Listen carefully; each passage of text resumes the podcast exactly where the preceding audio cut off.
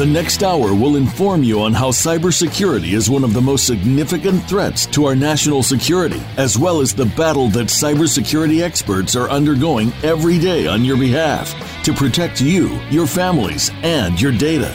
Welcome to Task Force 7 Radio with your host, the President and CEO of Task Force 7 Radio and Task Force 7 Technologies, George Rettas. And welcome to TF7 Extra. It's episode number 59 of Task Force 7 Radio, the voice of cybersecurity. I'm your host, George Rettas. I want to emphasize that all opinions expressed on this show are my own and not that my present or past employers. I will never disclose any sensitive intelligence that I've been privileged to or a result of my current employment, and I will never knowingly disclose any classified information related to any security clearances I presently hold or have held in the past with the United States government, and nothing I say during this show should be construed as legal or financial advice. So, first things first, I just want to apologize for my raspy voice today. I got a really sore throat. It's pretty painful, but uh, I just ask that you bear with me because I got some uh, important things to talk about to you today. So, Welcome to the first airing of a, a, TF7 extra episode, right? I've been contemplating, you know, doing these 10 to 15 minute short episodes called TF7 extras for a while now and it's pretty much outside of our normal cadence of a, a, weekly one hour show that usually airs on Monday evenings. So I've been thinking about doing this to cover some breaking topics in the cybersecurity space that are not only relevant and newsworthy, but have ramifications and consequences outside of just cybersecurity professionals. So I especially want to talk about things in the news because we've been having so many great guests on the show. We've sort of neglected covering some current news events that I think a lot of folks are very interested in. So let's get into what I really wanted to talk to you about today. As I'm sure a lot of you know already, Marriott International revealed that hackers had breached its Starwood reservation system and had stolen the personal data of up to 500 million guests. That's right, folks, 500 million people. Total nightmare for consumers and a possible treasure trove for criminals that will probably last them the rest of their lives and facilitate decades of fraud against unsuspecting Marriott customers who will probably never realize that the identity and financial crimes being committed against them is a direct consequence of their stay at a Marriott hotel, right? Who, who would, would, figure? But so those people uh, that could be victimized uh, financially by this by this are, are customers who stayed at numerous Marriott-owned Starwood hotels, and there's a few of them here. There's the Sheraton, the Westin, the W Hotels, the St. Regis, Four Points, Aloft, Le Méridien. Tribute, Design Hotels, Elements, and the Luxury Collection. So very nice, very nice luxury collection. So it seems like the attack was widespread on their network. So Marriott reportedly discovered the breach into one of their databases a few months ago in September of 2018, and they hired a cyber investigations and forensics company to come in and investigate what had happened to their systems, okay? So, what they discovered was that the bad guys have had persistent access to Marriott systems since 2014, meaning that some nefarious characters were roaming around Marriott systems for four years without Marriott's information systems or security professionals detecting the breach, which, of course, is going to attract the wrath of some of the major news networks and, of course, some politicians who want a grandstand here. And, and certainly there's at least a few politicians who have legitimate concerns about the privacy of their constituents and their personal data, right? So, but oddly and perhaps interestingly enough, even though it seems that the bad guys had access to a ton of data over an extended four year period, including the names, addresses, phone numbers, birth dates, email addresses. There was some encrypted credit card data in there as well. And in some cases, passport numbers and travel histories of their guests, which I believe, you know, it to be the most egregious piece of data involved here. Uh, is, is, the, the travel history. It's just, you know, that's just terrible. Uh, some cyber intelligence companies are reporting that the data stolen from the breach is not up for sale, right? And it has not been up for sale on the dark web ever. It's never been up there. So now I want you to hold that thought for a second because we're going to come back to that in just a minute. So apparently, Marriott is still determining if the bad guys have the keys to decrypt the uh, encrypted card data uh, and the encrypted credit card numbers, which is, which is which would be good to know, right? That's good information to know. So let's give them a chance to figure out what happened. Now. One of the big talking points over this breach is whether or not this is a GDPR violation and, and questions around what the European regulators are going to do about any potential GDPR violations and fines. So, as everyone knows, the key dates and numbers to know here are the fact that the GDPR became effective on May 25th of 2018, and this breach was discovered in September of 2018. Also of note is that GDPR requires a 72-hour notification of any potential breach to the government and regulators. So I'm unsure whether or not this requirement was met by Marriott, although Marriott has released a statement saying they did everything they were supposed to do at every single step of this incident, including at some point notifying the FBI or talking to the FBI, who have, who have themselves said in the statement that they're aware of the attack and are quote unquote tracking it, whatever the hell that means. So companies can be fined up to 4% of global revenue for a violation of European privacy and protection laws. 4% of global revenue. That, ladies and gentlemen, can prove to be a very big number in this case. And it's going to be interesting to see what happens here with GDPR. So, of course, Marriott released some statements apologizing for the attack and telling their customers that they fell short of their expectations. And they also gave all their customers an opportunity to sign up for a service called Web Watchers. And that's a company that essentially monitors nefarious websites for the sale or exchange of your data. And then they'll notify you if some evil or wicked force possesses some or most of your personal information. That's always a wonderful email or text alert to get. I, I've got a few of myself. So I, I found the choice of monitoring interesting. But something smart that Marriott did and learned from some other recent high profile breaches is that they made public the email address that they will be using to reach out to customers affected by the breach as early as next week. So, the email address Marriott will be using to send notifications to affected customers is Starwood Hotels at email marriott.com. That's Starwood Hotels at email marriott.com. And make sure that uh, the spelling is correct on that when you receive emails. Now, the, the, the, reason they do this is because other miscreants and scammers across the world are going to try to take advantage of the situation by launching massive phishing attacks against unsuspecting consumers because the attack has been really widely publicized. So people know about it, they see it on TV, they see it on the news. So if you get an email from an email address other than starwoodhotels at email marriott.com notifying you that you've been a victim of the Marriott breach, I would be very suspect of that email, okay? Very suspect. And whatever you do, don't click on any links or open any executables from that email. It's highly likely that that email is a fraud. So, one of the other big talking points of this incident is that the intrusion was discovered by Starwood after it was acquired by Marriott in 2016 for $13.6 billion. That's right. The breach was occurring since 2014. Starwood was acquired in 2016 for 13.6 billion, and the breach reportedly wasn't discovered until September of 2018. So no matter how you slice it, that simple fact is going to stir the ire in a lot of people, right? It's going to piss a lot of people off. And it's certainly going to have investigators asking who knew what and when they knew it to make sure that they dot all their I's and cross all their T's with their investigation into this whole thing. Because after all, history tells us that some executives who may have lots to lose or gain here may not be above withholding information or, in some cases, trading on inside information related to a breach of this magnitude. So, look, it was a huge transaction that took place between two very big companies here, and some people are undoubtedly going to be asking some questions, and some people are going to be put on the hot seat. That's going to happen, right?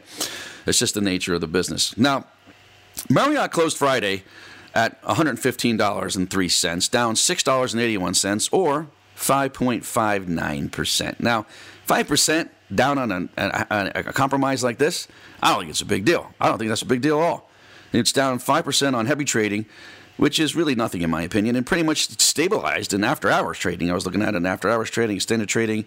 Uh, I didn't really see much going on there, meaning that so far there's no huge devastating hit to the stock representing this investigate, uh, in, investigate investor outrage, right? Or even investors shorting the stock thinking the company's in big trouble or whatever, whatever, whatever. So shares of Equifax fell more than 35 percent after the company disclosed its own massive breach back in 2017. Um, and so, but uh, if you recall, they largely recovered over that year that followed, right? And the stock really came back before diving along with other the other broader markets uh, in mid September, right? So they went down along with everybody else, but I think they were really recovering a large chunk of that 35% that they lost uh, during that time. So essentially, in my humble opinion, I, I, I am no financial analyst here, and I, I, don't give financial advice, but I, and and certainly don't take it this way, but uh, I can add you know, I mean, the company's not in big trouble, especially if we look at how these types of incidents have affected the finances of other companies who have experienced similar incidents in the past. And you know, and I do know, I do know people are probably saying, "Hey, what about Verizon?" You know, Verizon cut what it paid to acquire Yahoo by $350 million after the internet company reported its breach back in 2016. But guess what? You know, Starwood's acquisition by Marriott's over. It's over. Starwood already got paid $13.6 billion. So I'm not sure if or how this incident affects that transaction. We'll see what the lawyers say about that deal. And I'm not an attorney and I don't know the specifics, but we'll see what, what comes up uh, of it. It's going to be very interesting. And Equifax, we all know that they reported recovery costs of $400 million. They've been really diligent in saying, hey, we're, you know, we're, we're losing money. Because a lot of people out there saying that they were making money from this incident. I think there's a lot of legitimate points uh, around that. They're they're saying that they reported recovery costs of 400 million dollars from their 2017 incident that happened in September of 2017, which affected 148 million people. Now, we look at a full analysis of how uh, they were affected. It gets really complicated, and I don't want to get into it too much right now. But essentially, it doesn't look like the breach caused a lot of financial damage to the company, as we've been reported before. Equifax actually made a lot of money off the breach on identity theft services they offered to victims after the breach occurred through their partnerships. So According to a Barron's.com article dated November 30th, JP Morgan analyst Joseph Greff is quoted as saying this Our general view is that any damage done to Marriott's brand longer term will likely be minimal, if at all.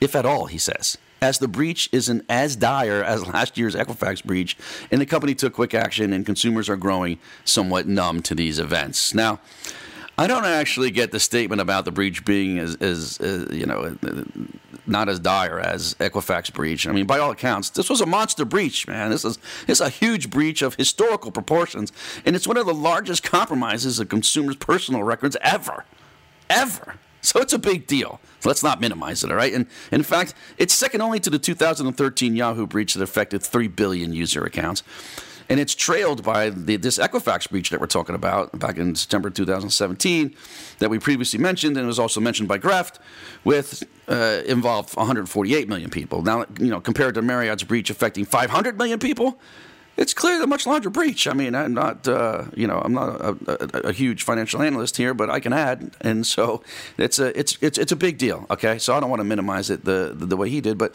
however, I do fully agree with Greff's assessment that consumers are growing numb to these events. He's right on the money, man. Right on the money. I mean, they just are. Where is the consumer outrage over this kind of stuff? Really, this doesn't exist.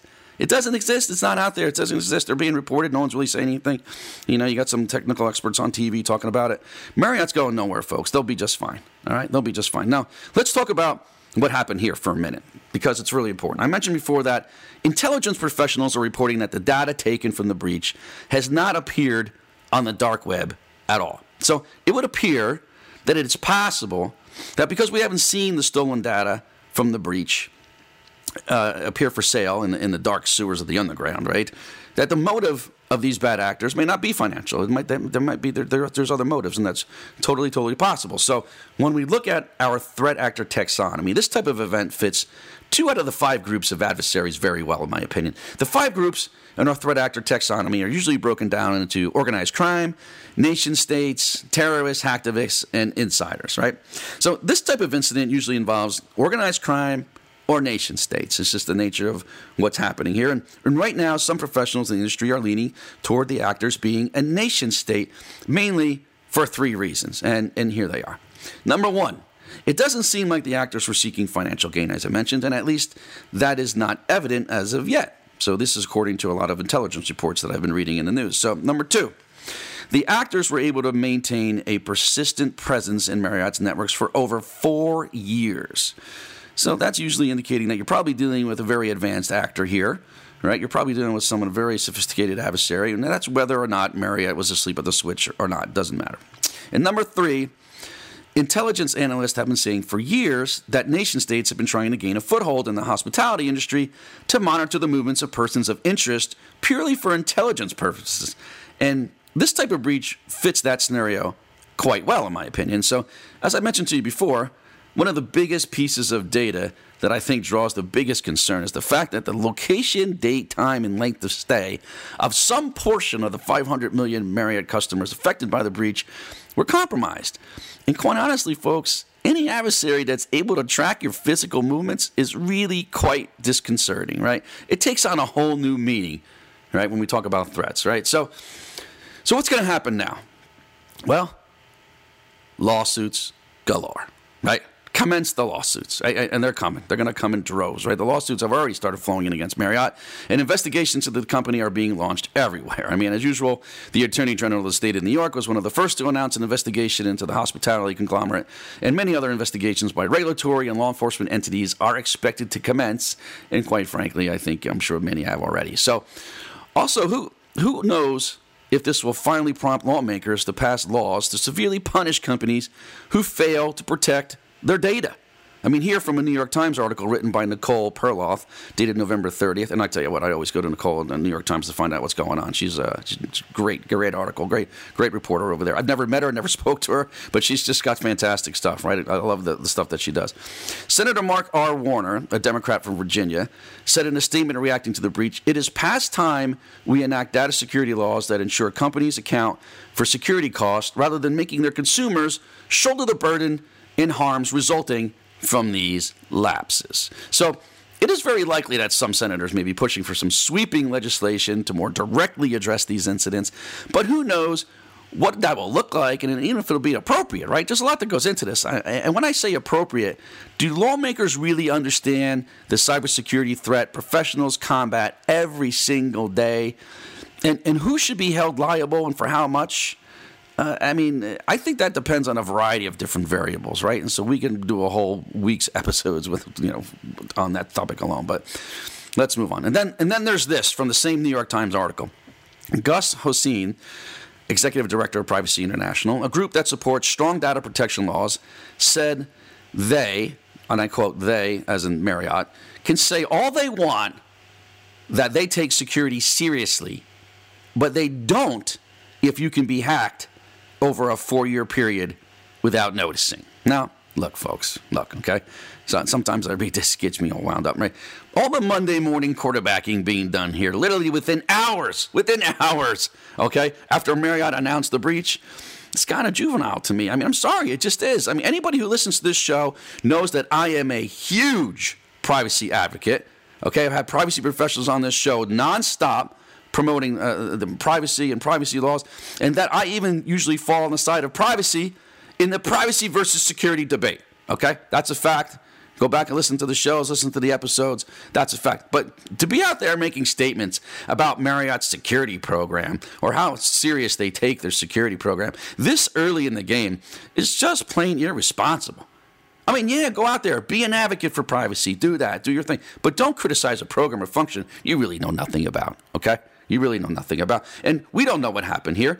There's not a lot of information out there about Marriott's information security program right now, what their construct was, their budget, their leadership and governance models, their human capital resources, their security technology stack, and we don't know. We don't know any of this stuff. We don't know if a known vulnerability was used to gain access, or maybe it was a zero day. I don't know. I don't know yet. I don't know. Maybe some of you out there know. I'm sure some of you do but it just hasn't been made public. And we just don't know how the adversary was able to propagate through the network. We don't know who the adversary even is, what type of capabilities they have. All right. And so statements like this are purely agenda driven to fit a certain narrative.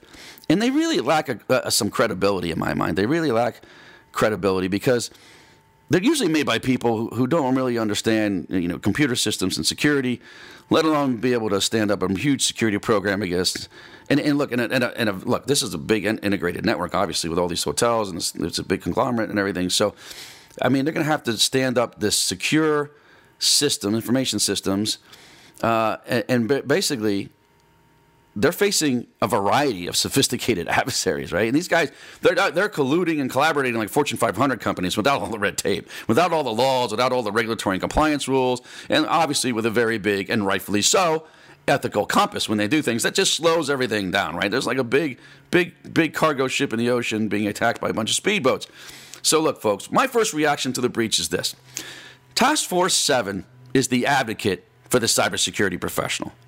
Now, I know that cybersecurity professionals sometimes have a bad habit of eating their own in incidents like this. And, and, for some people in this industry, unfortunately, it's the only time in their lives that some of these technologists really get to pound their chest and shout off from the rooftops their technical prowess. You know, but, but please, let, let's exercise some restraint here, okay? Exercise some restraint. The smart professionals, okay? The true professionals, they know how to get all the facts before making definitive remarks about the capability of Marriott's information security team and, quite frankly, reaching conclusions, right, without knowing all the basic facts.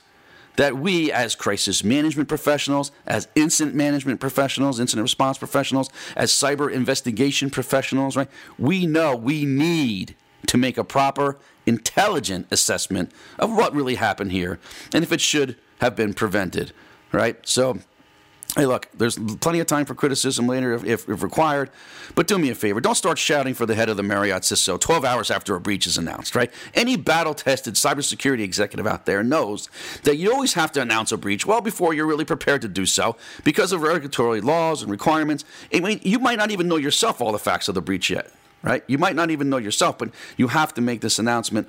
And you, you wish you had more to say in some instances. I'm not saying that's the case here. I really don't know a lot. This is this is breaking, right? This is just happening right now. We're just finding out this information. I'm sure there's more to come. But it's the rookies out there who've never managed a serious incident that know that don't know the difference, in my opinion, right? So, one more thing, folks. Be careful what you say. Everyone is going to have a bad day in this environment. It's inevitable, right? Everyone's going to have a bad day. And someday it's going to be your turn to hit the 24 hour news cycle. And what you say today may very well come back to haunt you. Like, just think about that. Think about that. Be smart. Let's learn from this together as we gather more information over the coming days and weeks. We could break this down into several different topics. I could go on for this for hours and hours and hours. I'm already way past what I wanted to do. I'm double the time I wanted to talk about this. But there's really so much to talk about and debate. I want to keep it short and informative as possible so that our listeners could at least distill some basic facts about what is happening around the breach and what they should be thinking about in both the near term and long term as a consequence of the compromise of Marriott's information system. So, like I said, I could talk about this forever, but I'm going to wrap it up. I'm way over already. Thanks for listening to this TF7 Extra. I'll catch you on the next regularly scheduled weekly episode with no doubt another great guest. You're listening to Task Force 7 Radio, the voice of cybersecurity. Stay frosty out there.